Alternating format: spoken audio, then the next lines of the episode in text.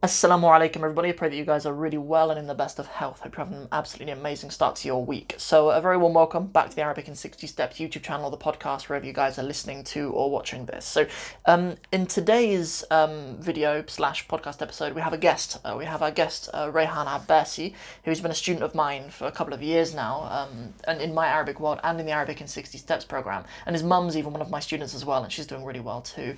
So, um, I've got a couple of announcements um, for you guys, um, and then I'll kind of give you a brief um, intro just into kind of some of the topics that we go into um, in our conversation. We talk for about an hour. Um, yeah, we, we cover loads of really cool stuff about learning Arabic, about him as an English language teacher, about kind of the, the difference in experience between teaching Arabic and teaching English, as well as his journey learning the Arabic language too.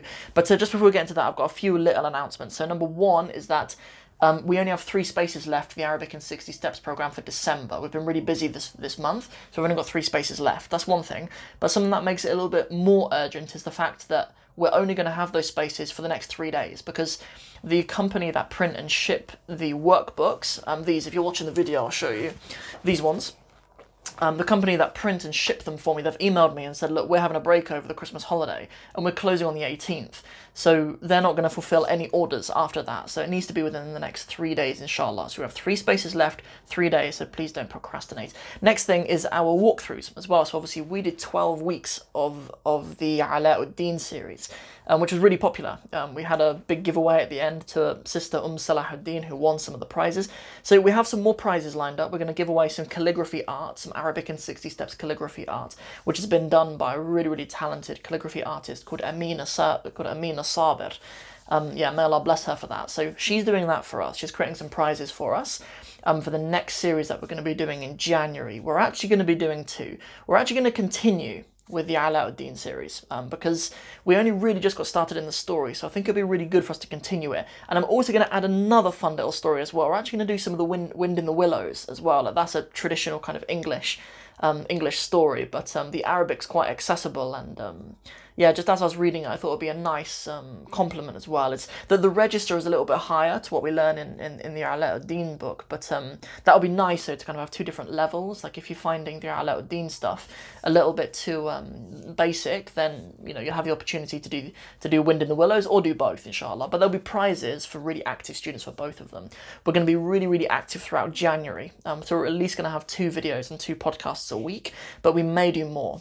Um, Yes. So um, so those are some of the prizes, right? We've got some really beautiful Arabic calligraphy art that we'll be shipping out to, to those of you guys who win those prizes for being engaged into the Wind in the Willows series and the continuing of the Alauddin series. The next thing is Amina Sabir has also agreed to create an Arabic calligraphy course exclusively available for Arabic in 60 Step students and My Arabic World students. Um, yeah, I asked her to do this because I thought it would be a really nice complement to our Arabic script bundle, which we're you know which we're nearly finished. We're going to be finishing by the end of this year. So there'll be the Arabic script bundle for actually reading and using the Arabic script. But if you're someone who's more artistic, you want to learn how to create beautiful Arabic calligraphy art, then her course will be really valuable for you as well. And we're making it available exclusively, as I say, to students in the Arabic in 60 Steps program and students inside of My Arabic World too. So um, so those are kind of the announcements I wanted to mention. As for this episode with our brother Rayhan, so Rayhan is um, a brother from Scotland. Um, he is an English language teacher, has over a thousand hours of experience teaching English online now to people from all over the world. And it was just really nice to have the opportunity to talk to him. And him and I have, him and I have kind of become good friends recently, really. Like he's really kind of taken opportunities to talk to me and um, you know, so we, have kind of become friends really, and it was really nice just to get to talk to him for an hour about his own Arabic language learning journey and how it kind of compares to um, his students learning English. And we get into kind of a lot of personal development type stuff as well, really, like, um, yeah, you know, the different things about self growth and stuff like that that we kind of get into. So, um, so that's it, I think. I think we should jump in. I don't want this introduction to go on for too long, just four and a bit minutes. So um, let's jump in. Enjoy. So, how are you today, my brother? Alhamdulillah, brother. How's it going? Alhamdulillah, very, very well. Alhamdulillah, very well. Please excuse me, by the way. I've got some dribble on my shoulder because I've just from put, your son. yeah, I've just I've just put my youngest Eunice to bed, and uh, also we live next to a school, and all of a sudden they've just started to have a rave. So if we hear anything, so please excuse. me. okay, okay, yeah, it's cool. It's yeah, cool. It's, uh, it's pretty ghetto on my end. We've not got a fancy studio, not got a fancy studio or anything like that. Okay, okay. cool. How, how was your morning? Good, um, we have my mother-in-law staying with us just for a couple of days at the moment. It's nice for her to come and kind of see the kids and stuff like that, and um, yeah, just help out with stuff like that. It's nice that the, the the kids can see a lot of their extended family and stuff. They all live in London, pretty much. Like mo- mo- most of the family live in London. My, my family live in Cornwall, um, and then some of them live in Somalia, but but most of them live in London. So it's, it's nice for everyone to sort of be able to see each other and stuff. That's mean- amazing. Yeah, how about yourself? What have you been up to this morning? Just woke up, had my coffee, bit of exercise, and now I'm here. Nice man, cool. So um, Yeah. so what I thought would be best, probably for my audience, would be if we jump straight into sort of um, Arabic language stuff, um, Sure. about learning Arabic, what the journey's been like for you, sort of where Sure. you're at at the moment, and things like that. And then kind of there's some other things that I just really like to um, chat to you about a little bit, really about.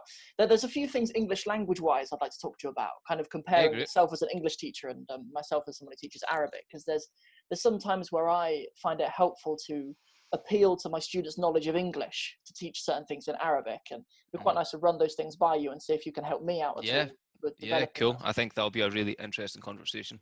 Cool. So just to kind of introduce yourself to my audience, do you mind just giving us giving them a really kind of brief introduction to who on earth you are? Yeah, of course. Well, my name is Rehan, and I've been an English teacher for the last six months. I post videos on Instagram every single day, on YouTube twice a week, and it was really with the coming of the coronavirus. I had I lost a job, a secure job that I was working in, and I kind of had this period of what am I going to do with myself. And my original plan, as a matter of fact, was to go into teaching, and that's what I'd been preparing to do for the last few years. Uh, primary teaching, like yourself, Mhm. but I've realized this was a blessing in disguise. It really wasn't the path I was supposed to be taking, and I think I've really found myself in this journey of language teaching and coaching. And yeah, for the most part, that, that's where I am right now. That's perfect. I've got um I've got a bit of a soft spot for the Scottish accent, by the way, and for the Scottish people oh yeah, in general.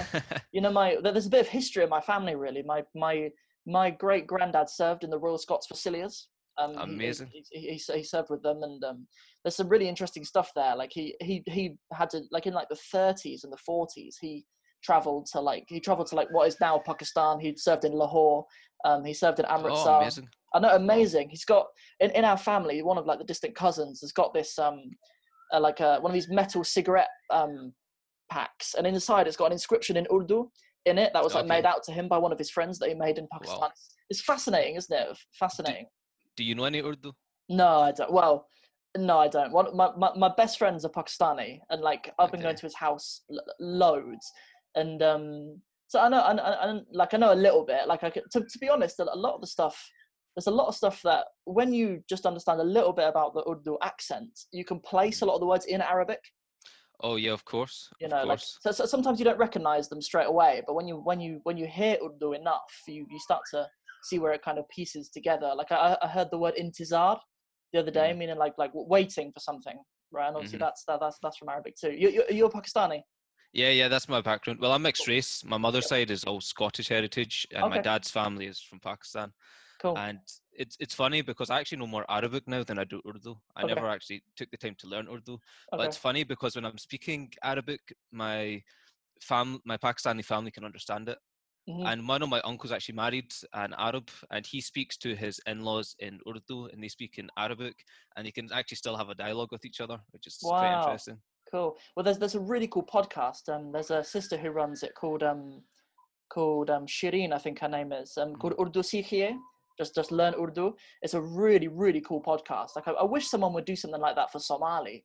Um, but yeah, she's because she she's she's uh, based in America, but her background is her background's Pakistani. But she so her Urdu is typical of a lot of children of immigrants, right? Like it's kind of it's it's a bit it's a bit here and there, and um, it's a really cool podcast. You know, she she kind of shares her journey of learning it, and it's that's really nice. That's amazing. So So, how long have you been? Sorry, go ahead. No, Go I, ahead. I was going to ask you quickly if if that ju- ju- just before we get into the stuff I've promised my audience, I, I wanted to ask you quickly if if being in Scotland affects your English teaching Yeah. at all. Well, it's all I do is online, and it's funny because most of my students are actually from the UK. Yep. A lot of them, like a lot of my students are Chinese, Russian, Ukrainian. I'd say that I have some Arab students, but I'd say that's the majority of my sort of client base. And the I'd say ninety percent of people I'm dealing with are actually in are in the UK. Some of them Oh, are in my city, Cool. which is quite crazy. But I mean, specifically, any issues with like Scottish accent? Oh, that yeah. it's funny because Scotland being a part of the UK, I always make a joke about this with my students. So on the host website where I do my teaching, it just shows the Union Jack, and people see the Union Jack and they think, "Oh, that means London." Yep. and they book a lesson with me, and then I get talking, and they say, "They realize, oh wait, you're not from London," and I'm saying, "No, I'm from Scotland." and then I Yeah. feel like I do. There's a sort of bias against me from that point, and when I try to correct their pronunciation or their accent, they say to me, "Are you sure that's not just Scottish?" That's kind of Are a you shame. sure? That's kind of a shame. it's, it's funny. I, I laugh about it, but Yeah, cool. yeah, I mean, a lot of people like the Scottish accent, which is good. I mean, I think some people have this idea that the Scottish accent's really thick and hard and strong, which it is. It is a strong accent, but I think more so when you go more north. But Mhm. in here in Glasgow, it's a lot more cosmopolitan. So Yeah. I'd say our accents are somewhat more neutral, Mm. as opposed to if you're really to go north and you hear a thick, strong Scottish accent. Cool. So if we can, um, so we'll shoot into like the, the Arabic stuff. Then we'll probably circle round cool. to all kinds of other stuff we might want to talk about. But Yeah, talk to cool. me a little bit about kind of what stage in your life you were at when you thought it would be important to sort of start, start taking learning Arabic seriously. It's a good question. It came to me so impulsively. It just, it was so sudden. It was bizarre because at that point I was training to be a primary school teacher, Mhm. and I was in the school, and I think in that point in my life I had some changes going on, and I was really think this was before we even knew about the pandemic, and um, it was just an area of change. And I I remember exactly where I was standing. I was standing in a corridor outside of one of the classes where I was volunteering, and I was about to go get my lunch, and then it just hit me like a brick. I was like, why don't I learn Arabic? and I went onto YouTube and I looked up beginner Arabic lesson, and there's all these videos of learn Arabic while you sleep, and it was okay. like, "Hello, marhaban, how are you? Kayfahalik." I am well, thank you. Another shukr alak. And I just sat there in the classroom and I think I picked up those three phrases instantly. And there were Arab kids in the class. So when the, the class returned, I was trying to go up to the Arab kid and I was like, marhaban, cool. and he's looking at me like, what, what's just happened to this guy? And um, for one year, in fact, just over a year, every single night when I went to bed, I listened to Arabic as I slept. I had I made close friends with Arabs, and every time I wanted to know a sentence, I would send the sentence to them. They would translate it to Arabic. They would record their voice saying it.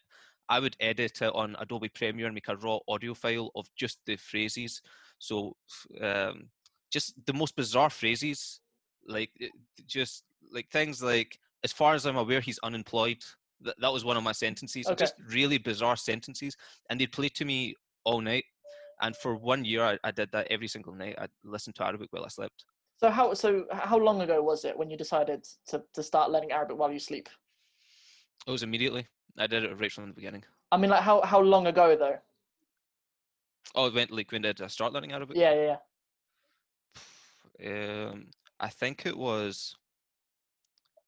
I want to say May 2019. Okay, cool. No, no, no. That's a lie. That's a lie. It was because I'm thinking of the school term. It was actually after the summer holidays. It was September, September 2019.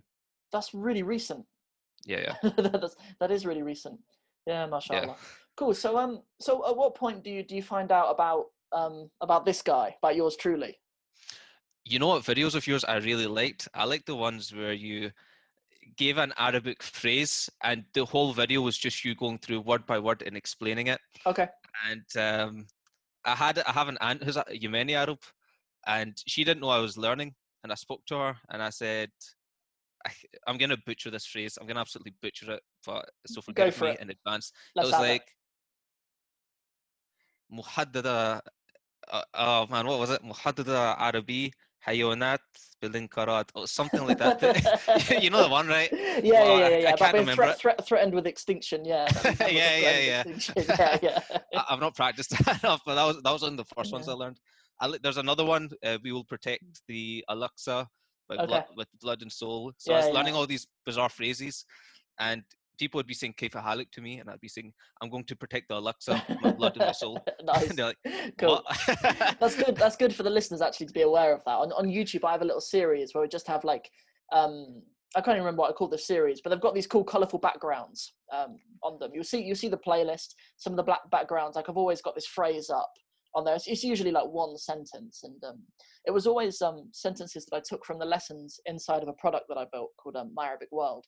And um, yeah, like sometimes I'll just be going through one of the one of those lessons, one of the videos, and uh, I'd, I'd, just pick out something. I think, yeah, that's that's cool. But there's some quite specific vocabulary, like animals being in da- yeah in, in danger of extinction and stuff like that. Like I. You know, just, just phrases you don't get those everywhere, do you? yeah, of course, of yeah, course, you don't hear them cool otherwise. That's a cool little. Yeah, it, it, it kind of like deceives people to make them think you actually are really advanced in Arabic until mm. they realize you mm. just picked that out of a video. But it was good. I liked it. I liked it. But that that kind of stuff's important though. Like you know, a lot of students don't appreciate how much how much of your progression in a language is just to do with your confidence. Like if and you kind of oh, trick your, you, you, kind of trick yourself into believing you're more fluent than what you are, and and that kind of forces you into into putting yourself out there a bit more. You know, it, it gives you of kind course. of the stabilizers to do that, and you know, there's a lot to be said for that. You know, like I I'm a big fan of these kind of little little knowledge bites, these little um stuff that just make you feel like you're um, a bit more knowledgeable than what you perhaps of are. Course. Like a, I, I, like that kind of stuff. That's why I like um, uh, the the etymology. That's it. Like just knowing where words come from and stuff. Like that's yeah, I, I of course. Really interesting. It's cool. particularly interesting what you mentioned about confidence, and it's funny because students book with me, and uh, the, on that first meeting, it's always okay. How long have you been learning English for? Mm-hmm. Uh, what are your goals? What have you tried so far? What what are you struggling with? And it's a lot of asking questions and finding out. And one thing that always comes up is uh, when I ask them what their problem is, they tell me, "Well, I'm just not confident."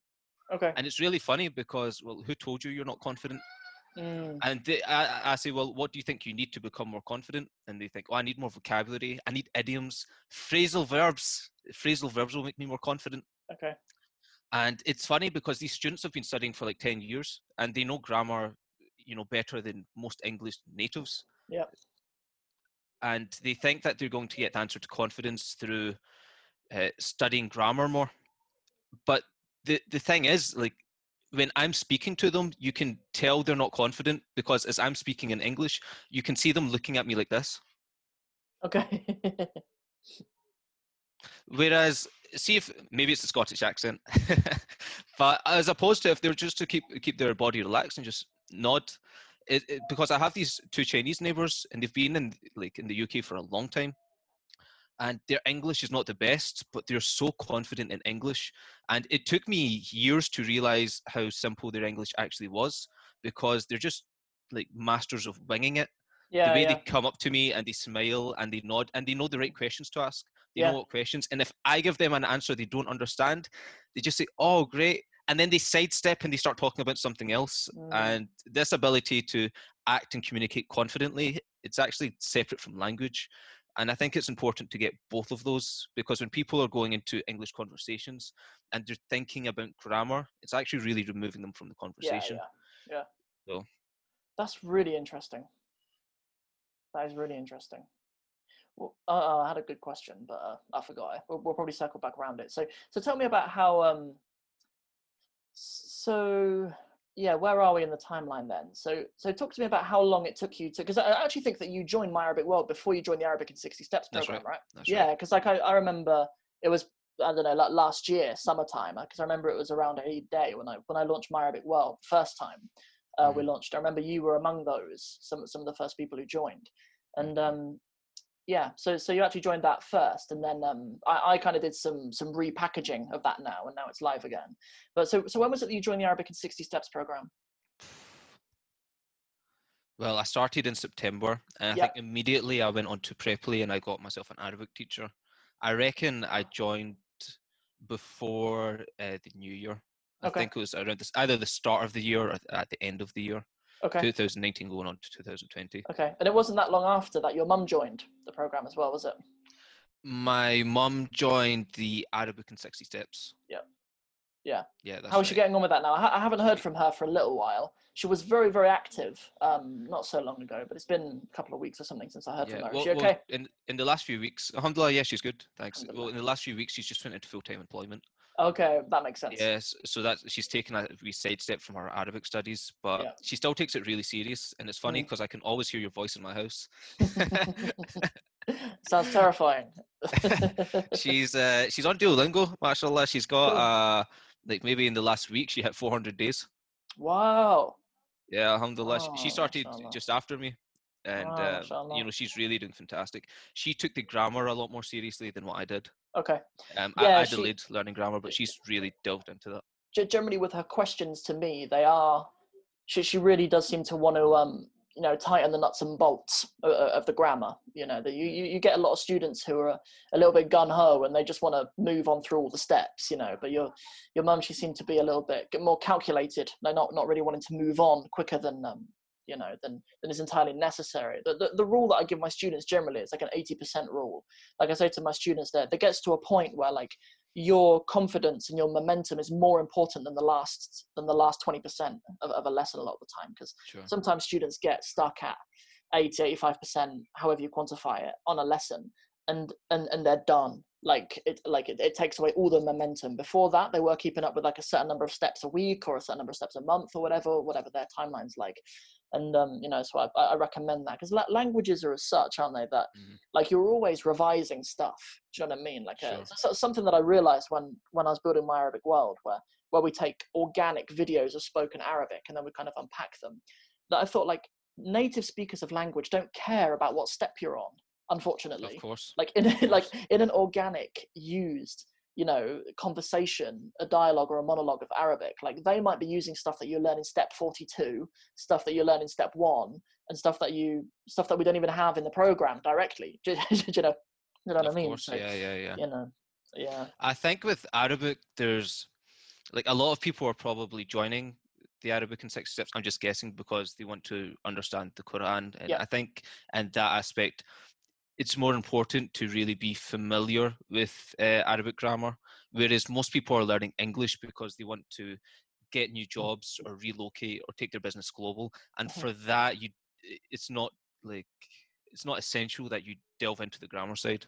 yeah it's been it's been a real kind of learning experience for me to kind of figure out well who who are the people who buy my course like who who are the people who who are attracted to what i do because Mhm. sometimes like when you have a number of students like we do on the program you know we've got hundreds of students now it's it's hard to kind of like not everyone's the same like they don't all turn up and it's clear that they're all males between the age of 25 and 35 who live in usa uk and canada like they don't present Mhm. themselves like data like that to you like we we, we have quite a lot of non-muslims even like and it's you know it's, it's been a bit of a journey Non-Muslims, kind of, really? yeah yeah a lot, lot of non-muslims join the program I'd, honestly like the, the program like I'm, I'm starting to deliberately package it so it's it's it has more of a kind of a spiritual appeal like we are like I deliberately added the tagline Arabic to Arabic enrich, of the soul. uh, Arabic the to soul, that's Arabic, Arabic to enrich it. the soul yeah.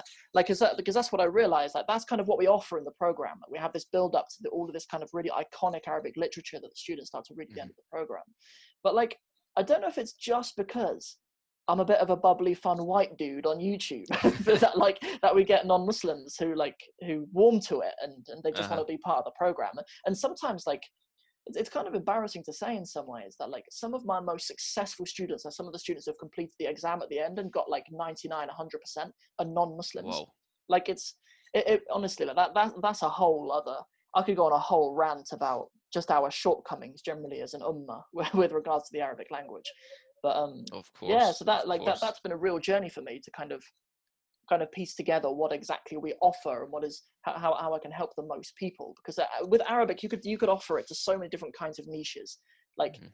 like there, there would be like honestly if, if anyone's listening and wants and is an arabic language teacher and wants a good business i'll just give you an idea for free like do gcse arabic because honestly like the G, the exam boards that teach the, that uh, examine the gcse arabic they're terrible their support is awful like in terms of the amount of people who sit the Arabic exam is way less than like Spanish, French, maths, or English, obviously, right? So like they Mm. just don't put the budget into supporting students. Every year when it comes to summertime and there are the exams, my inbox is flooded with GCSE Arabic students who are ready to give me money to help them pass that exam, right? I don't like the GCSE. i've fallen out with them, right? I used to I used to teach GCSE Arabic. I used to coach students through that exam. Even in Cornwall, I carried out the, the oral exams for, for the students in Cornwall when I was living there and um, but that's before they, they kind of brought out this new syllabus and stuff. But so like I'm I'm always a little bit um I'm a little bit sharp with them. I'm like, why are you bothering with that? but, but but really, like if, if someone wants to do that, like there's there's absolutely an opportunity for a for a teacher to really make a good living for themselves doing that. Or even if they there's just so many ways you can offer it, and that's such a difficult minefield to navigate. Like I I wondered if like obviously I expect it's like that with English, but I suppose like most people learn English for you know work reasons or, or, or, or i- i- would that be accurate to say? You know it's it's funny because a lot of students come to me with, with that question and they say i need to learn phrasal verbs i need to learn idioms or i need to learn more vocabulary. And when you actually ask the right questions and because that first lesson it's really finding out is what i offer going to help you? Mhm. and if it is how is it going to help you? How are we going to approach this? And what's going to be your learning plan as you continue to work with me and you tend to find what they think they need is the antithesis of what they actually need. What they actually need is someone who can inspire confidence and like a lot of these people they spo- learned English in school from a non-native English teacher. Yeah. And you know they they have problems. They understand grammar. They understand the tenses. It's funny if you ask uh if you ask a native English person who hasn't studied English, you say how many tenses are there in English? They'll say three. I thought there was three. I Yeah. thought like p- past, present, future. There's a time people start frames s- really aren't they but Well, yeah, when people start saying 12, I was like, where else Yeah. in time can you go other than backwards or forwards? yeah, It's not like you can go sideways through time. I was like, what else could there be? Uh, you know, where was I going with that? Where was I Um, going with that? so you were talking about in the first lesson, you kind of need to uh, you kind of need to recognize what really a student wants, and it's often very different to what they actually need. Yeah. Sure. So, a lot of these people, they've never been in a conversation with someone where they've made them laugh or where they've laughed at something that an English person has said. Okay. and they feel like they have an English friend who is uh, like actually being a friend with them and sort of making them laugh and enc- encouraging them and building their confidence. And when they get a taste of that and they realize there's things you can do instantly, such as people they'll, they'll start speaking English and you know their body language changes. All of a sudden, the shoulders shrink, and these like negative thoughts of self doubt start circulating in their mind and they don't realize it. Like they're quite extroverted and confident in, let's say, Polish, but the second it's in English, the whole body changes. Mm, And you know, I can invite you know, open yourself back up. You, I can tell when you're speaking English, your breathing is like shallower. Like just take a few moments and breathe and relax. And I tend to find if I ask the right questions, it will they will listen up and they will feel more relaxed. And generally, they'll feel more confident after that first session, just with a really few simple tips uh, mm. you know, for expressing confidence and good communication. That's really interesting. Yeah, like I've I've often found like the, the, the actually the first language that I learned before I got to learn Arabic was Spanish, and I I realized that I kind of had a different personality in Spanish. Like it's it's interesting how languages are kind of these channels through which we sort of express ourselves to the world, and Of course, la- yeah. and, lang- and languages they don't all have the same thing. Do, do, do you know what I mean? Like there there isn't even there isn't even the same things accessible in some languages to, to, to others, let alone the fact that different languages kind of have their own cultures, you know, which is which is interesting. Like I, I don't know if I mentioned my, my wife uses sign language, she's hard of hearing. We use sign language at home as like probably our, our main language. And like there's actually there's actually a deaf culture. Like something that I didn't really realize. I just thought, well, they use British Sign Language. They have like British culture, and it's just what we'd say in spoken English, in signed English. But it's really not. There's like there's like there's sign language like grammar and even accents and stuff like I- can't i'm not as good at it but like my wife she she knows where someone's from in the country like she she can spot Whoa. the difference between someone who's signing who's from australia or whatever like it's it's, it's fascinating how that's there's crazy. like how there's like different personalities that manifest in these different languages wow. that's that's really it's really interesting isn't it Communication is such an interesting topic. It's so so interesting. Mm. That's Yeah. really magnificent. you know, th- this is kind of a. I don't want us to go down this rabbit hole too much, but it's kind of a, it's kind of a relevant tangent, so I'll bring it in here. That like I, I quite often discuss with Christians about what the significance is of the fact that the Bible is available in all languages, Mhm. right? And it's considered like it's considered the word of God, right, in all languages, right? Because I, I, I, have a feeling. Obviously, I have a bias because I'm a Muslim and stuff, but like I have a feeling that well, it's not the same. Like la- languages, unfortunately, they don't, they don't translate accurately. You know, like the the the, the process of translation is in and of itself a Yeah. um uh, not uh, I don't want to say a corruption necessarily because that kind of ha- that kind of gives the impression that it's deliberate but but it's a distortion to some degree right I, you know, I was I was talking to my Christian friend about this, and his response is that, you know, in, in Christianity they believe in the, the Trinity. Yep. And their view is that the the Holy Ghost has an influence in the languages, which, yeah or sorry, in the text, which preserves its meaning or its message as being the uh, word of God. yeah Whereas, eh, I don't. Are you familiar with Nouman Ali Khan? yes Yeah, a really big fan of him. He has a really great course, uh, being a BTV okay. He has he has a course divine speech beautiful. Like Mm. when you watch this he talks about how the quran only could be from god and his argument for it is so so convincing. That's and one of the thing one of the things he says is that the quran is not only divine because of its contents but it's also divine because of its style and Okay. the style cannot be translated you can make an attempt to translate the contents of it Mm, but it's impossible to translate the style of it, Yeah, the yeah. choice of the wording, and the combination of the style and the the content, what's in it. mhm, That's really what makes it so unique. mm. yeah that is fascinating so um i suppose next i kind of wanted to talk to you a little bit about some of the things that i i tried to well you know like a lot of the time when students come to learn arabic they have in their head they've often been scared off by other arabic students who've been learning for like a few months or something. Like something that's really common like i witnessed it when i was at university right? Like a lot of Mm. students in our first year we've been doing arabic for like three months and like someone will come to us and they'll be like oh next year i'm thinking of doing an arabic module. And we'll say to them yeah but duals yeah but broken plurals. Yeah but um cases or something like you you like you like at that point a lot of students they know just enough to scare off people who don't know as much as Sure. them a Of lot of the time. So with a lot of these things I, I i've noticed that that a lot of those things that often scare people off with the arabic language we actually have them in english a lot of the time. Not they're not the same of course right? But we Mhm. there might already be kind of a, a concept that we have in english that you can that you can sort of um, if you look through that lens then it makes a lot more sense in arabic. So like one example is cases right? So like obviously we don't put fatihas kasaras and dhammas on things and we don't we don't have eno and una on the end of words. Obviously we don't use that in english course, but like yeah.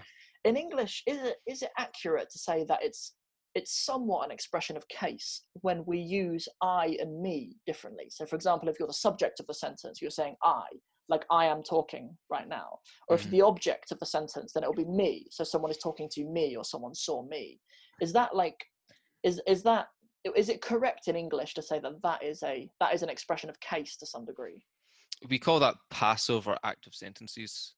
There's Mhm. terms for this.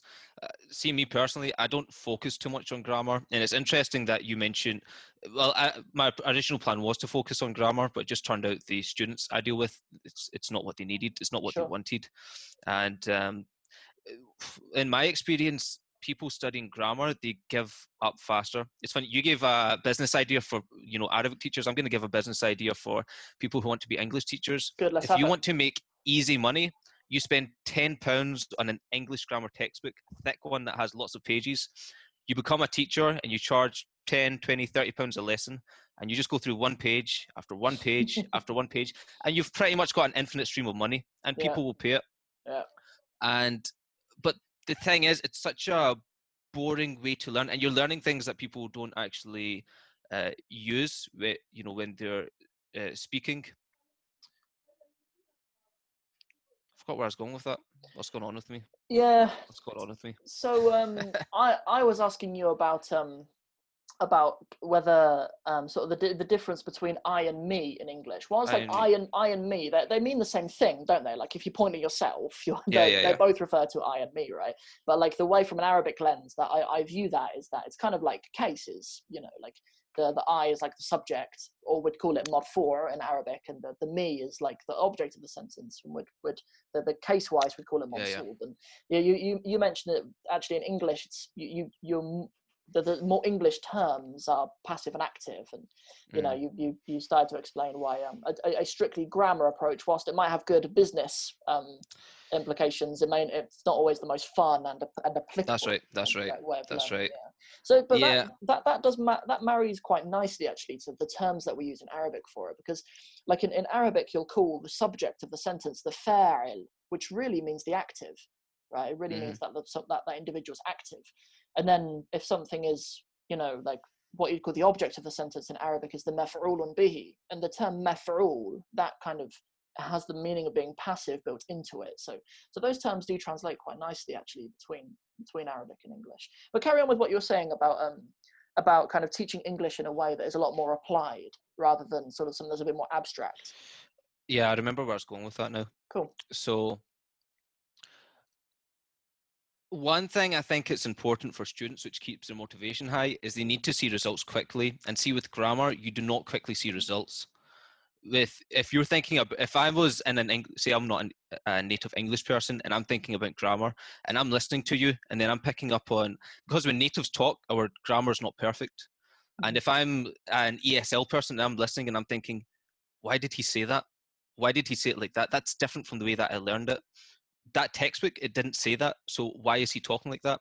And it creates this uh, confusion and where it just pulls you out of the conversation. So I think it's really good if you can actually see results quickly. And that was something that inspired me with learning Arabic was I found this really good video on YouTube where um, it, was a conversation. It was like, Assalamu alaikum, wa alaikum assalam. انا اسمي ريهان انا اسمي احمد تشرفنا الشرف لي and it took it took you through a whole conversation. And the video when i found it had 20 views. I think the video has about 400 views now. Wow. like i listened to it again and again and again. And there was an application called Wakie and in Wakie you can just match with random people and you just speak to them you choose the language uh, you know as, as talking to Arabs on it and see that conversation Assalamu alaikum marhaban ana ismi Rehan uh, min aina anta ana min you know wherever I had that conversation so many times to the point that I would try and say it so confidently. I wanted to deceive people into making them think that I was Arab or I was Okay. like fluent in Ar- Arabic, and that was sort of my goal was to see how long can I confidently sound like uh, an Arab speaker, cool. an Arabic speaker, and that was rewarding for me because I went from having no Arabic within like a week to trying to deceive people, even if only for ten seconds or Mhm. 15 seconds or Cool. one minute that I can speak Arabic. Mhm. And uh, when it would finally get to that crashing point of, oh man, I ran out of Arabic. I don't understand the question he asked me. Yeah. It- it- people would say, would start speaking to me in English, say, oh, you, you don't speak Arabic? Your Arabic's very good. I'm like, I've only been learning for two weeks. cool. What was the name of that app, just for the benefit of the listeners? Wiki. Wiki. Okay. How, how's it spelled? I think it's W A K I E. Oh, okay. Okay. And cool. you, you, you put in where you're from and you Mhm. put in, you can decide where you want to meet people from. Yeah, cool. You know, it's Yeah. just something that I something that I noticed when I when I studied in Palestine is that there's kind of it's kind of a um, there's two sides to that that process, right? There's there's a lot of good in in developing the same conversation lots of times because as we we're saying earlier, it kind of kind of convinces you you're more you're you're more confident than you perhaps are, which is really good Mm. in a lot of ways, right? Like I, I found when I was in Palestine, I had the same conversation about I don't know a thousand times where I just tell people how I became a Muslim like that's what they always want to know like like so i probably had that conversation. That was the main conversation i probably had for the first like three months of the year that i was there right? Because what everyone wants to know. So like but, but in in building my arabic world something that i thought was really cool about my arabic world is that rather than you having to go to an arab country and manufacture these conversations about other topics like we mm. deliberately build build lessons from moments that are from animals going extinct as you mentioned and Yeah. kids yeah. playing in the playground and things to do with medicine like some of some of the lessons that we've got in there are like talking about um, keeping your kidneys healthy like all kinds of all kinds of different subjects like that whereas normally in like a human experience you often it's often quite difficult to manufacture that like it's, it's quite difficult to manufacture you having conversations about a lot of different topics and you know, as i said like, there's kind of there's kind of pros and cons to that that in the beginning of your speaking experience you're you're likely to have the same conversation lots of times. Well it's that repetition which makes you good at it. Mm. uh, repetition is the most important thing i think with learning. Even when like if you're training you're you're lifting weights or you're it's you don't just squat once you don't just bench press once. For those muscles to grow strong it, it takes repetition. Mm. and it's the exact same with the mind. If you, you like even like your tongue is a muscle. So if you want to be able to pronounce something right there's no other way than repetition yeah you have to repeat it. You, if a letter is difficult or a word's difficult, there's you're going to learn it by repetition, and either it can take five years of you only saying it when it comes up and people correcting you, or you can sit there and count with your fingers until you've said that word 100 times or say it 200 times 300 times mm. and it's actually muscular training. It's physical uh, it's like doing sit-ups you do it again again again it's repetitions sets and reps the same way as with physical training in order to correct your pronunciation i found it interesting what you said about how native speakers we make mistakes in our grammar. You know, yeah, I, I found that interesting. I was, I was actually looking at the books behind you. For those who are listening on the podcast, um, uh, our brother Rayhan's got a beautiful uh, bookshelf behind him. But your bright orange books. Firstly, how are so many books published in that same color? Because it looks like it looks like loads of different independent authors. Because that's quite a specific yeah, color. Yeah, yeah. But is one of those books Tools of Titans by Tim Ferriss? No, but I do have the Four Hour Work Week by Tim Ferriss. Okay, cool, cool. I've got that actually. I think um, yeah, I've actually got it right here. Four Hour Work Week. Oh, oh right yeah, here. yeah. There yeah. we go. But there I've recently the, the audio book I've been listening to recently is Tools of Titans, and it looks like yeah. it's the same sort of color, doesn't it, of the books that you've got over there? Maybe but, I could get it. It will match my. It'll match my. Yeah, library. exactly. It'll match. It'll match your set. Yeah. But anyway, in that, Tim Ferriss was talking is talking about um how he'd have like transcripts written for some of the podcasts that he had with some of his guests and put them in the mm. book. And like he just noticed that how horrible even his English is when it's spoken, like mixed jumbling up of tenses and using wrong person, use wrong pronouns for people, course, all, all, all kinds of yeah. stuff like that. And that's yeah. you know, like I, I, I very very rarely like I even don't enjoy editing my own content because I listen to mm. I listen. I've got better at it. Like in the beginning, I remember when I first created my first videos, I thought like this is just awful. Like I remember the first time I tried to make videos was was at my dad's house in Cornwall. There's one mm-hmm. particular room he has upstairs that's got really good lighting, and um, I just had like my laptop propped up on some books like this, mm-hmm. and um, like I, I, was set ready to make a video, and I looked at the camera and I just thought, no, I'm just not a video person. You know, I've got like a thousand videos out now. Like, but I remember back then thinking to myself, wow. I'm just not a video person. back then, like sometimes, subhanallah, we, we write ourselves off, don't we, for such little, yeah, yeah, little it's, reason, you know. It's it just takes practice. It really just it's repetition. It's mm. repetition. It's training against that resistance of self doubt and difficulties, which is what makes us skilled at something. And obviously, you're a testament to that because look how, mashallah, natural you are in front of the camera now and what you've achieved and how many people you've helped learn Arabic. So That's if you'd real... listened to that first piece of self doubt, eh, you know how many people. I would have never learned حيوانات العربية محددة بالإنكارات. yeah, subhanallah. That's um that is really humbling you know subhanallah that's really humbling like i uh, although it's not a um it's not a strictly arabic lesson something that i think the audience can take away from that is um you know is not not not listening to those kind of little bits of self-doubt like it's it's honestly it's so humbling where, where we are now. Like of course. you know the, the, the podcast's nearly at two, nearly a quarter of a million downloads now. The, the, Mashallah, the wow. podcast yeah. And then you know as i said like but between the somali and arabic channels i think there's about a thousand videos now. And um you know that's that's that's that's so humbling that's so humbling. It must be. So I, I actually checked out your um like in your Instagram, like I, have got I've got your Instagram. I'll make sure that we have it in the show notes and everything, so everybody knows where they can get in touch with you, inshallah. But just so we can spell it out for people who can't be bothered to go and have a look at the show notes, it's at Learn English with Ray, isn't it? Ray spelled yeah, yeah. spelled um, R A Y. But yeah, what about what about your YouTube? Uh, English with Ray. Okay, cool. Okay, that's that's that's that's um that's helpful that they're both um almost identical. That's helpful. Yeah, yeah. Do you have a website yet? Not yet. Okay. Um, it's it's in the plans. It's in the cool. plans, but I'm still to get there. Cool. Yeah. Well, I, I was just going to say I had a look on the page where the, the, the link in your bio goes to, and you you've done like over a thousand lessons, right? Yeah, that's right. Alhamdulillah. That's a that's that's a serious body of work, Akhi. That's in um, six six months and five days. Six months and five days, one thousand lessons. That's really cool. Yeah. Do you do how like how many lessons might you deliver in a day? Like in a typical kind of work day? Seven and ten, and I work seven days a week. Uh, In Wow. the last, I started on the fourth of June. I've not had a day off since then. Yeah. Um, so I mean, I found something that I love, and I'm prepared to just keep working at it. You know, one thing I, I find my work really rewarding, and I really love the students that I have. I'm really grateful.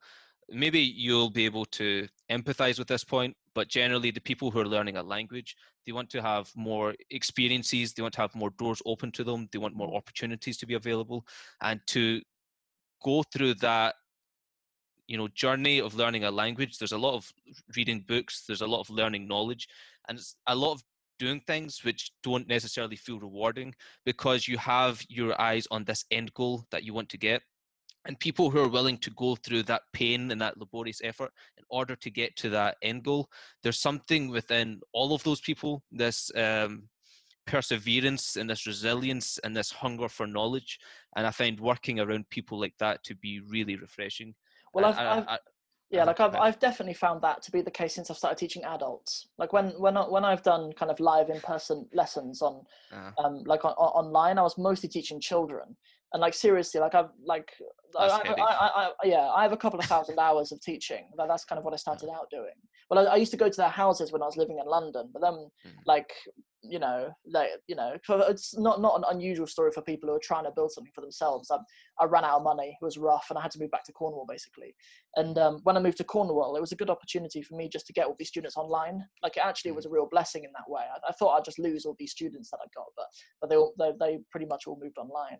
But since I've started teaching adults, like honestly, I, I can't stress enough how much I love helping people who want to learn languages. But something I'd really love to do more in the future is is help linguists actually build their the lifestyles that they want for themselves. Because like now, alhamdulillah, like by the mercy of Allah subhanahu wa ta'ala, I'm I'm in a position of um of, of real like lifestyle design and, and joy really. Like i you know just just just to mention a, a couple of things i guess. Like i i can work anywhere i can work any, uh, literally anywhere like i have no in-person meetings with anybody completely by design like I, I don't want to like i want to have that flexibility that if i want to spend a month at my dad's place in cornwall no problem you know like and and i could i'd really love to help linguists achieve things like that because linguists generally are just to, to be the kind of person as you say who is prepared to approach a language prepared to be humble enough to make mistakes all the time and to improve themselves to be someone who's dedicated and consistent enough to actually keep on showing up and building a skill.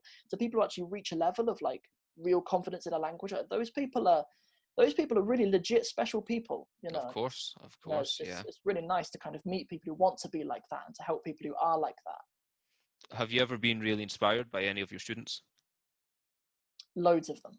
So to, to be honest, like even though I, I was al- almost bad mouthing them, but actually a lot of the children were really special. Actually, um, that's a really good question. I mean, d- d- definitely. Like to, to be honest, quite regularly. Like there's, yeah. So, so some of the most inspiring really have been like full time mothers who are studying my program online. Like Mhm. that. There's there's one particular who comes to mind. I won't mention her name because I don't have her permission. But a woman who lives in Singapore. Like she's a she's a she's a stay at home mom, got five kids, and like she completed the Arabic in 60 Steps program, like smashed the exam, and like wow. it's it's it's a format that that just really served her you know like it's online you know she she can she can work anytime like sometimes she'd message me with Amazing. questions that like are like for her time like 1 a.m her time right in singapore Wow. because she's up doing a feed or something for one of the babies and she's doing some arabic at the Some same time Wow. you know like Mashallah, she's, she's, just piecing it in like that that's what that's like that's what the arabic in 60 step pro- steps program is about like if, if if nothing else it being online it being pre-recorded it being available online and flexible and stuff if nothing else people like that is what it's about and you know so, so Oh, students like that but but like the the kids like yeah like even though like i've kind of obviously i've left t- being a primary school teacher and stuff like the the the kids the kids that i taught at that school like i i don't know how to explain it man. Like i i I'd- like at that time in my life i'd just got married. I had my own class of se- uh, seven eight year olds um, i taught year four um Mhm. yeah so like eight well eight eight and nine year olds but mostly eight year olds at that time. And um you know like I'd, I'd just got married. My wife told me we we're, we we're gonna have a baby um, and in the preparation for that having that class of kids like because because in primary school it's so intense your relationship with them. Like you see those kids every day like you you know who they're having fights with at playtime. You know what their parents are like like you've met their parents and stuff. You like you're aware of all kind of safeguarding issues that kids have at home and everything Sure. like that and it's so intense. Like when i left that job it was it was so sad. Like i think about those kids even now all the time. I i remember when i left that job I was still living in the area in East London where the school is, and that was when I was like driving to kids' houses to, te- to teach the kids Arabic Mhm. and stuff. And there's a lot of kids who lived around that area, and sometimes I'd park up outside the school, and I would be so I would be so upset that my classroom was on the other side of the school, so I couldn't see the kids' work in the window. You know, like at, at primary school, like when when kids make work, they put it up in the window and stuff, don't they? Yeah, or, yeah, or, or yeah. at least at the school that I worked at, we had these big, big windows, and um, Mhm. you know there wasn't enough wall space they'd often stick their work up on the wall and i just wanted to see the kid what the kids were doing at that stage like that, that's kind of deep isn't it you know like the, yeah, the, the yeah. kids well, the, the, the, they, they have a big impact on you you know it's it's funny that because you know I think us as teachers, you you stay in their life quite intimately with your Mm. student for so long, yeah and you know you coach them to get where they need to be or where they want, and then it's that release. It's they go into the world and they continue doing their own thing, Mm. and it's uh, that that feeling of you know letting your kid go out and you you feel that that sort of Mm. responsibility to them. So Yeah. it's it's surreal. But Sure. uh, it, it, it's funny you talking about that. I also have some students that have really inspired me. Particularly, one big realization I've had is about uh, growing older, because a lot of my students are actually, you know, they're a bit older, and I have Okay. this, I have this one student from Italy, okay and he's 70 years old. Mashallah, he's 70 years old, and see, he's he's been retired for two years, but he wakes up early every morning. He has a shower. He shaves his face. He looks in the mirror and he says, "You can do it." And then he goes on a nine kilometer brisk walk. He says he plays tennis four times a week. He eats healthy. Uh, he talks about the good relationship he has with his wife, and then he comes to learn English. And he's just kind of refused to like grow old or to become Mm. stale. And see when he talks, he's smiling and he's moving his hands and he's so expressive. Ah, ha, ha, ha. like there's so much energy when he talks. It's like there's something really uh, like like addictive to being in like I feel like I'm energized by being in this older guy's company because he Yeah. has so much life and energy and uh, you can see that youthfulness which is just stayed inside him and he's exercised that youthfulness by with exercise and healthy lifestyle uh, another student I had, she's a doctor from uh, Croatia, and she had a comfortable life teaching in universities and being a GP. But she just and she had she was a grandmother, but she decided to move to the UK uh, and just completely start again. And you know she's now she's learning English, and uh, she has to set exams in order for her to you know for her to be able to work in her field you know she had everything she was comfortable but she decided you know to make that restart and i think that's really inspiring to have Mm. the courage and the confidence to do something like that. And you can see just in her energy and the way she carries herself there's like youthfulness and it's really refreshing to be in her company. And it's such a contrast because i see people who are my age who just play you know the last five years of their life have been the same playing video games same habits same Mm. friends living in the same street their bedroom looks exact same they wear the same clothes and they live in this bubble. But you know you can get you can grow through life and as long as you're adding change and your life is dynamic and you've got healthy habits you know this ability to grow and have energy. Like i feel energized by being in these students company whereas some people my own age who have just stopped growing you know i, I feel like really they're the ones who've grown old. Subhanallah. It'll be it'll be interesting to um like I- I do want to talk to you about kind of what you've got sort of lined up next like where you'd like kind of like to take this next but a nice and like something that would be nice would be something a little bit like um uh, I think I think like there's a photographer from New York who put together a um like a, a book just called Humans of New York or something like that and it would be cool to kind of have a be cool for you to put together a book of like 50 stories of, of these students who are learning English for something like but, but specifically as an English teacher like how how English w- enhanced their life in some way like it like with, with a woman from Croatia it would make sense if it opened opportunities for her here but for, for the gentleman in Italy like for him it might not be about the things you assume people want to learn english for like getting a better job or something it's it's just for the mind like for a lot of people it might just be beneficial to Sure. someone for for something like that like because there's really cool stories of people and you know pe- people like reading that kind of stuff Yeah, I think that's an excellent idea. so yeah so that that leads me on to what what is there next? Because to, to be honest like I when i started out teaching arabic like i i always kind of had um business in mind. Like i'm i'm not like a cutthroat entrepreneur. Like to, to be honest in, in in lots of ways i've left a lot of money on the table for but to, to do things that i think just help people more like the, the, the like you know like for example just pricing the arabic in 60 steps program as low as it is you know and then like I, I often do payment plans for people who find that difficult even and like just putting out the amount of content that i do for free and stuff like I, it's important not to lose sight of the, the the things that are you know really important and impact people Of but course, but for, yeah. for me it has i have always kind of had um the had it in my mind to to to really do business like to to build something Mm. and um, I, I think that's why I, I didn't stay in um kind of tutoring people for so, so long because I, I I- didn't see how it was scalable so i kind of i kind of wanted to ask you about what like did you have other other, other things planned like is, is that a priority for you to kind of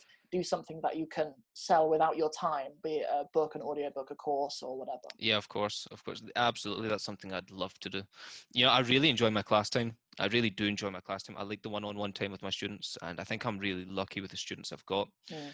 But and I'm kind of taking a similar route to you. Like I'm giving a lot of free content on Instagram and on YouTube every single day.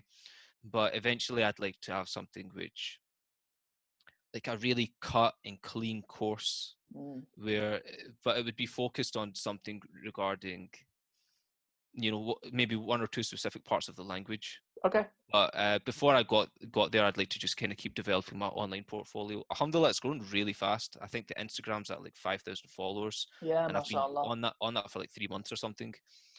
Um but yeah eventually i'd, I'd like to probably sell some kind of course and set up my own website. Um, it's it's funny because I've had to realize how much can I actually take on, how much can I actually do just now. Uh, I don't know if you can see behind me there, but like Yep. I have my my daily action plan, Yeah, nice and um, like every day it's from my classes are from 10 a.m. till 10 p.m. wow. So students can book with me anytime between that. And uh, the day before, I'll kind of schedule in what I need to do, and I. I have another whiteboard where I have future goals and I've written down some of the courses that I want to produce cool but I've just not had the time to produce it. But I feel like I keep getting more knowledge, and I keep like it's it's a learning experience for me also. So um, I suspect probably for the next, I've said to myself for one year I don't want to take a day off because I'm really grateful for this opportunity. So for one year I'm just gonna work the entire year, and then I think after that I'll take some time off to produce courses or really reflect on what's the next move. it's cool to at this stage not to rush it too much like i Mhm. i always find like a lot of the time people get advised to monetize in certain ways way too early you Mhm. know like uh, because you know it's it's all on your own it's all on your own timeline like you know like i i got some advice from people a few years ago to kind of put together like a high end like something that you can charge like five thousand ten thousand dollars for or something. And like while i get the business right like i get the metrics of it i get i get why that makes sense so you can put money into advertising and you can do sales calls to close people on a higher ticket stuff but like i just didn't feel it. Do you know what i mean? Like the, the, Sure. ver- the very first thing that i sold other than my time was a subscription to like a very very early stage arabic in 60 steps program but it wasn't called that then. It was very early stage for like 4.99 a month right? Because that's all i was comfortable saying like i couldn't get the words out of my mouth this costs 50 pounds or this costs 100 pounds or this costs 10,000 pounds or whatever Mhm. right? Like if you can't then just don't do it. Do you know what i mean? Like if, it, if it's not real if it, if it doesn't come from a place where like you're comfortable saying the numbers then then don't and like it's Yeah. important to build that base. Like in, in a position like yours where you know you're building like a really decent following on instagram and on youtube and stuff and i'm, I'm also i'm also a big fan of how you're focused on two as well. Like i've always spread myself way too thin it, with regards to these platforms right? Mm. Whereas like in the future if i start something new like i'll almost definitely focus on a couple of a couple of avenues that i know i'm good at like longer form youtube podcast like that, those those are the things that i tend to do well in like for some reason i don't instagram especially well um yeah, I don't know. Like some some people just warm to different platforms more more, more so than others, don't they? I guess. And Yeah, of course. I'm a terrible writer as well. I've tried to write blogs and stuff, but I, really. or, or or maybe maybe that's just the same as me looking at the camera and writing myself off five years Yeah, ago. yeah. when I wasn't good on camera. You know, it might just be the same as that, but you know, Uh. it's, it's it's smart not to spread yourself too thin because you you are only one you. Do, do, do you know what I mean? Like, Of like well, course. uh, unless you have a team of virtual assistants or something I don't know about, whatever. But like, but like mo- most people are most people are just one person. You know. Yeah. you- you've got There's to- only so many hours in the day. Have you thought about um obviously you need permission from your students and stuff, but it might be quite nice to like document the lessons that you're teaching and repurposing them for for, for content. Do, do, do you know what I mean? Have have you thought about that? Yeah, I think that's an excellent idea. I, I, I think that's really good. Plus, I'd really like to show my students progress. I tend to Mm. find like students see a really big difference, not over like 50 lessons or 100 lessons. Students see a really big difference within like five lessons. Wow. See, as soon as they've had someone that they can actually uh, like sort of laugh with and feel like is their friend and encouraging them to speak. Mm. And it, it's funny. I went into this thinking I would be able to work on my Arabic, but it's actually been the opposite. I, my Arabic's got worse since I started doing this, and I've realized it's unfair of me to speak to my students in Arabic because I cannot give them the the ability to speak in their native language because see when that's there they become lazy because the mind thinks Right. I could construct this sentence in English and it's going to take time and it'll be messy, or I could just say it in Arabic and it'll take one second and then that's it. Mm. So it's um yeah, you, you tend to see people developing really quickly. It's it's I think it's a lot. Of, it's just comes down to confidence. That's really interesting. You, you mentioned that earlier, actually. I wanted to say something about actually about how, you know, to, to keep students' momentum going. Like if you, for, you know, it's really important for students to actually see that they are learning, they are progressing quickly. Like if, if they come out of one lesson and they know that they've they've learned something that they can take away from it, and you know that's a real obstacle in Arabic because to even construct a simple sentence in Fusha, you need you need a fair bit of grammar. Do, do you know Of what I mean? And like like Yeah. you might have noticed in the Arabic in 60 Steps program, that first lesson on phrases is longer than the others because like in that first lesson firstly uh, firstly we can afford to make it the case because students come into that lesson all enthusiastic because they've just started they've invested some money in themselves and Mhm. like they're, they're willing to, to digest it and like because in that in that first lesson we cover everything that you need to piece together like phrases like you know the big house the small girl the, the whatever else like and those are Mhm. like those are some real serious nuts and bolts of the language like students by the end of that one lesson understand things like so on, on on some level understand like what number is what case is what definiteness is what gender is in the language and you know that's that's a real hurdle in arabic because it just it just means that to, to give students after the first lesson something they can really take away then and it, it needs to be quite a um it's quite a large lesson you know Yeah, of that, that is that is something that I noticed just in writing the program. But but as I say, like it's we, we could afford it. Like students can afford the energy for it because it's the first lesson, and then you know the stuff that we do after that. Like we, I, I deliberately wrote the program so it was kind of as accumulative as possible. Like the second lesson mm. would quite clearly quite quite clearly build on from the one that came before it. Yeah, I think that's great. I think you know students also getting a you're doing great, well done. Mm. I can tell that sentence was really difficult for you to build, and you built it excellently. You should be proud of yourself. You see, when they hear that, they think, "Wow!" And uh, y- you know, you can actually see that makes a difference in them. So, giving that them that positive feedback on their Mm. hard efforts, it, it's like one thing I found. Like what one thing I really love is weight training and exercise. And one thing that I tend to find with guys who do that is it's when they first see result, when they first realize oh, I'm a little bit less fat, I'm a little bit more muscular, or I can bench press a little bit more weight. It's that I actually got a piece of result. Mm. And you know, how do you get that in language? It's by someone saying, "Oh, well, your English is fantastic." That word you use, I know that's a new word that you just learned, and you said it excellently. Good job. So Mm. someone actually recognizing your efforts and encouraging you, I think, uh, letting people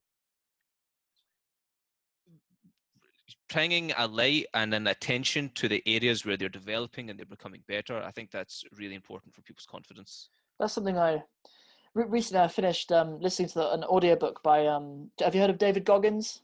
Yeah, yeah, I know. So um, his audiobook um, can't hurt me. Uh, Have, have you have you read that book or, or, or listened to the audiobook?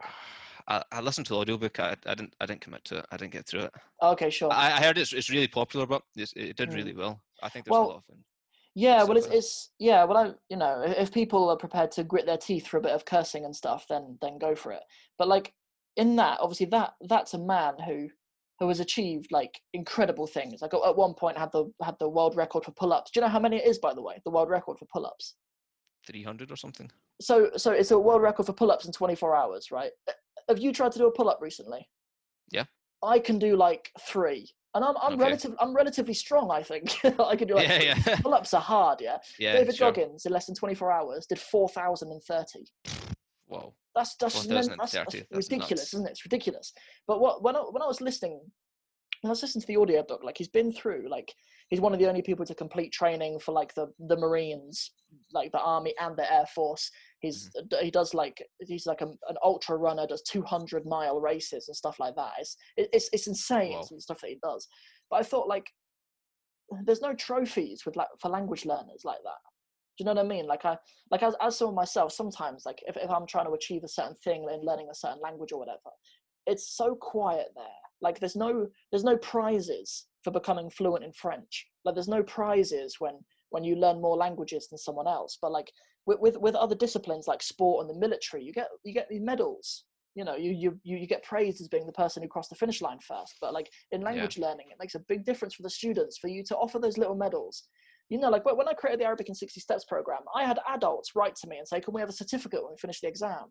Like, I just thought to myself, like, I just never thought that that would be necessary, but it really is, man. Oh, like, really? like adults who It really complete is. it, adults who complete the Arabic in 60 Steps program, I write them a handwritten letter of congratulations and I send them a certificate in the post. And like, Amazing. like that stuff, that makes a big difference. You It's know, like so- really big difference. you know like i I- think when i came out Mm. of primary teaching like i just assume that all like adults don't need stuff like that but like but like you know it's it's it's so important because you know com- you know as i was saying like comparing it to the military or sport or any kind of you know athletics of any kind like there's there's there's an amount of praise for it or even people can see it in you physically like if you become physically stronger and bigger people can see it in you and there's amount of praise and and helping for your ego along the way but like with languages it's all just brute brute strength to to get through it that's it's another Oh, reason yeah. why I, why I admire linguists so much like especially linguists who have who have learnt another language as opposed to people who are necessarily like raised being bilingual or multilingual or whatever that i respect that as well obviously i'm not saying that i don't respect i don't respect that skill but like Yeah, yeah. pe- people who have actually pushed themselves through that to learn another language i think i think that mind and that heart of a person like that is is pretty legit so Oh, um totally is. so I've taken quite a lot of your time, my brother. So what I want to do, there's a few things I want to ask you at the end. There's a few questions that I've stolen Please. from. Go ahead. Um, there's a few questions that I've stolen from Tools of Titans by Tim Ferriss that I just Mhm. think are really good questions. They're not not related to Arabic, but I'd just be interested to get your take on them. So number one, what is your best purchase under a hundred pounds? Is there something specific that you've purchased for less than a hundred pounds that's that you use all the time, or you just think's really cool? Okay, nice. This. I use this maybe five, six. Oh, sorry, that's an exaggeration. Maybe five, six hundred times in a day throughout all my classes. I've got this in my hand. I've actually got a collection of these. Wow, cool. So yeah, um, I, I think it's excellent to have something. eh, Just so you're doing some kind of exercise, like see the fidget spinners. I was inclined to those, but the fidget spinner is useless because you're not really developing anything. But you know these uh, small hand workouts, I think they're just excellent. Mm, Uh. I think it's a great piece of equipment. cool. How much are they? you can get them cheaper. There's actually a better one. There's where is it? I have an adjustable one. The adjustable one is five pounds, and the adjustable one you can change the strength of it. Yeah. The adjustable one starts at five kilograms of force, and it goes up Okay. to sixty kilograms of force. Okay. This one's eighty, and I've not closed it yet. I'm trying really hard to be able to close it. I've, I'm not Cool. quite there yet, but I'm getting Cool. closer to closing it. Wow, cool. I've had one one of mine is um I've got a um like an exercise band. I just Yeah. found that when I'm training at home, it's really hard to get good back exercises at home unless you have a pull-up bar. Like I I don't. I don't have anywhere in my house I can really fix one. But like yeah, I've got like a it's a it's a pretty thick one.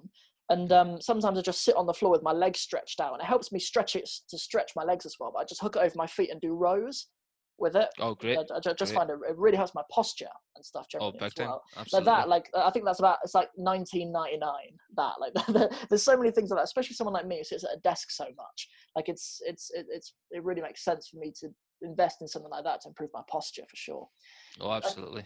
cool that's a good one actually i've, I've, I've never heard people um no, i never heard about those um well I've, I've seen them but i mean i've not heard anyone give me that as an answer before next one would be if you could be mentored by anyone who's alive it needs to be alive because for us Muslims, like it's obvious that we'd be mentored by the Obviously, messenger of yeah, Allah yeah, sallallahu alaihi sure, wasallam sure. or his companions or whatever. It's too easy. like- it would have been too Yeah, easy. yeah, exactly. It's the same answer for everybody, right? But if we if we put the condition on it, it has to be someone who's alive. Who would you be mentored by? Uh, it's it's such a good question. Let, let's good circle back to it then. I want to ask you about something actually. I saw something on your Instagram story with Elliott Hulse recently. Yeah, yeah. Um, so what, what what is that? Yeah, well, uh, that's actually someone I was going to mention. Uh, Yeah. He mentors me, Wow. and um, yeah, I, I've I- I'm really grateful for my relationship with him. He How? he's helped me a lot. How do you know him? Uh, well, I've signed up some of his courses, kind of the way I know you. I signed up to his Wow, courses. That's amazing. Yeah, Because he's like one Uh, of the OGs. Like seriously, like but before like there's lo- there's loads of like online um people who help you with building online businesses and on and general like performance and stuff. But like sure. like Elliott Hulse is like he's a, he's an OG. Like I remember his videos Yeah. being out when I was at uni. Like we're talking like Yeah, seven eight years ago or whatever. Do, do you know what I mean? Like yeah. he's- he's he's a really good guy. A really good documentary came out on him because there's a lot of controversy that surrounds Elliott Hulse, and one thing I really appreciate for him is he's a just such a fearless expression of uh, what he believes to be true and Mhm. he his character if you if you've kind of observed him over the years it's he's always been this fearless expression of what he sees to be uh, true or to be right and it's it's really inspiring uh, mm, one thing i got from him is this not to do list i don't know if you see that behind me Oh, cool, not to do cool. list cool. yeah Uh, so Cool. i learned a lot of really interesting things from him That's really he's a really cool guy That's really smart. I say no to loads of stuff. Like now, like honestly, like when when I, when I when I was a teacher or something that Mhm. was completely revolutionary to me. Like the idea that you would say no to tasks. Like we're so Mm-hmm. often taught that we should be busy, aren't we? Like we're so often taught that like you should be a productive person and get everything done. But like, Mhm. but now, like I've got a completely different attitude. Like my default to stuff is no, my time's not going on that, unless like, and it, there needs to be a really good reason for something for me to for me to put my time towards something. You know. Speaking of Tim Ferriss in the four hour work week, skip to the end. There's a bit where Tim Ferriss has his own not to do list Okay, cool, uh, for increasing uh, entre- sorry for increasing productivity for entrepreneurs. cool. And um, I actually made a video on it on my YouTube channel, Oh, and it's a list of nine things. But um, it's it's good if you hear it from his own words, and Mm. it's uh, really a fantastic list. If it's hard to get it down to one person who would mentor you, if you had like a boardroom of like four or five people who you met every month or something, Oh man. do you have any names that you put in there? Well, see, the thing is, I've really been taking Elliott Hulse quite seriously as, as a mentor. Yep. And I, it, it's hard to take on too many, and I'd probably not advise to take on too many because you kind of need to, like, some of my students will say that they they're thinking of getting two teachers or three English teachers, and they'll ask me what my opinion is, and of course they'll think that I have a bias by saying, no, you shouldn't do that. You should just stick with me because they'll think I just want the money. But as a matter of fact, the three English teachers they could give you all give you a really sound way of learning. They can all have really relevant points which have been helpful to either themselves or their students. But if you're being pulled in three different directions, like what you should focus on, how you should spend your time, like there's two. Uh, I was talking to two of my friends who are both entrepreneurs, and we were talking about like priorities. And one of them said uh, they recommend, you know, having a relationship in a friends group, and you know they put that as a priority as a foundation, and that's how they've seen success. But then the other entrepreneur was the complete opposite of that, and he's also had success. He says Yeah. you shouldn't give your time to that. So I don't think there's really a right or wrong answer in a lot of these cases, but you need to commit to something. You need to believe in it, and I think if you've got too many different mentors, it, you know that can actually be problematic. that makes tons Man, of sense. it- it's makes it's, it's a really like wishy-washy. I I mean, I suppose it makes sense, but it's a wishy-washy answer because I think you were looking for names. well, no, but that, that that actually answers the question Yeah. though. Okay. Like that that that actually answers the question. Like, but perhaps perhaps um to reword it, just people who you admire.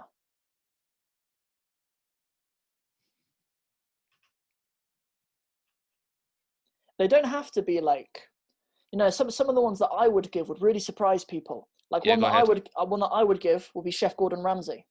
oh, really? I think yeah, that'd, surpri- that'd surprise people that I would choose Chef Gordon Ramsay. But let me tell you why. Okay, Okay. he's not an individual who I want to be like. Right? He's not an. He's not like. yeah, he's, he's not an individual I'd necessarily even like to meet, right? But he's an Mm. individual that I admire for for, the, for this reason, right? He is a person who is at the top, like in the world of his field, in three different things, right? Like most people, if you're like a top Michelin starred chef, that's your thing, right? Mhm. But he like the, the man legit knows like three thousand recipes. Like he he could he can go in the line and he can actually cook, right? So he's actually like a world class chef still. But he wouldn't. He, he could leave the kitchen if he wanted because he's a restaurateur. Like his restaurant empire makes like sixty million a year or something. Wow. Like he's actually like a world class chef, a world class restaurateur. And if he wanted to present on any show ever on TV, he could. Like he's also like a TV personality and a presenter and stuff as well. Like those three skills that most people only do one of them. Like most people in the world who are at his level, they only do one. But he's a person who who is just an, such an excellent performer in those ways. And I, I also appreciate how well he just dismisses hate from people as well, because that's always been something that I've struggled with as well. And uh, he's sort of um, blunt enough to uh, to dismiss them very quickly. And, um, Th- that's really like that. interesting that you see him. That's really interesting that you see him. Um, not just because he's, never. Scot- not not 'cause he's Scottish though. That that wasn't one of them in particular. But uh, Gordon Ramsay. yep, Gordon Ramsay Scottish. I actually think he's actually from Glasgow originally. Lost his accent Really? obviously completely, but yeah. yeah, I yeah, didn't but realize he was, he was from But he, but he is Scottish, yeah. Okay, I've, you know, I've got a name. I'd say Eddie Hall. Okay, wow, cool. Yeah, you do you follow the World's Strongest Man? Uh, no, but I've seen the Netflix documentary on him. Yeah, yeah, yeah. Um, I th- I think like see any supreme athlete that like see people who are willing to put themselves through laborious like training and hardships for a result. I really find that inspiring and. Mm. He, with him trying to go in the world's strongest man or lift the 500 kilogram deadlift, he was doing things that people told him were impossible for his size and his stature. But he had this attitude of he just wanted to prove everyone wrong and just complete belief in himself. He just had this ridiculous belief in himself. And the extent he went to lift the 500 kilogram deadlift, he's done interviews on it where he talks about it wasn't just training his body. The, before he lifted it, his max deadlift was 460. Yeah. And if you know anything about like lifting weights, the, the heavier you get, the like even to add another five kilogram plate on is yeah, yeah. a lot harder Yeah, but yeah. he was at like his threshold for the max he could lift. Then he slaps a 20 on each side of the bar and he still pulls it. What a freak. for, for him to be able to do that, he actually had to hypnotize himself and he did a year of hypnotherapy so uh, to train his mind. And the only time he ever did it was when he was actually on the stage, and I, I found that just incredible. It's he was really Yeah, an it is. example of mind over matter. that is incredible. You know, like about about his journey, like the something that I really admired about it is like, and I, I admire this about you know all, all kinds of people, not even people who is as well known as him, people who just go through such like hard financial difficulty on their way to the on the way to what they want. Like, because like I've mm-hmm. I've been there, man. Like, like when you're when you're trying to build something or trying to get somewhere in life, and you have to go home to your wife and say like, I've not been here all day, and I've got nothing for it. like like that you you've got to really want something for that like that's that's grim like like you know it's Sure. it's um i don't know it's really um it's really touching to see the partners who support them through things like that like it, it's not on netflix Oh, yeah. anymore and I, I don't a- another one i don't especially like the individual but like like watching conor mcgregor with his girlfriend like how she Mhm. supported him when he was like he was saying things like i'm gonna knock out aldo and stuff like you, you, it would be so easy for the people around him to be like, bloody hell. You're McGregor." crazy. I know he's like been drinking the whiskey again. Yeah, Like, yeah, what are you yeah. ta- talking about Conor McGregor again. You know, bloody hell, it's him again. Talking about knocking out Aldo in 13 seconds or whatever. And the people actually stand by them in that is is pretty special. Yeah, it's um another one is like Michael Jordan. Yeah. Um, you know, he he had that attitude. I think he had some. Uh, I've not heard I've not heard it straight from the source, but I think he had problems with his dad, and he was like kind of uh, put down and told that he he will not be an achiever. And then the way he just he used that to fuel his obsession with being the best in his field. Mm. Um, and you can see there's a certain psychology within these people who are successful who turn in fact ryan holiday talks about it in his book the obstacle is the way turning adversity into advantage Right. being able to use that source that uh, this like negative emotion or this hardship and use it to like fuel your growth again really inspiring there's a there's this advert i saw just recently and it was an advert for jaguar and it's a I don't follow football, but it was a football manager in the advert, and he's in the advert. His script is something like, "They say I'm fearless, but I'm not. You can see fear in a man's face by a twitched brow, a movement of the lips, but be warned, a man fueled by fear is a man to be feared."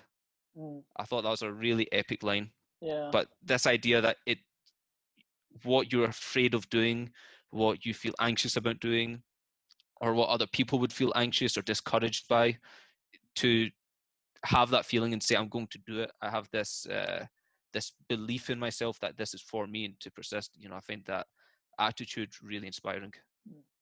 Have you been following the rugby, by the way? The uh, they call it the No. Autumn Nations now. Are you are you into rugby? I don't follow any sport. The only sport I follow is strongman. Okay, fair enough. Fair enough. I was just going to um, I don't know what the term is when you claim to know a famous person. There's a term for that or something, isn't there?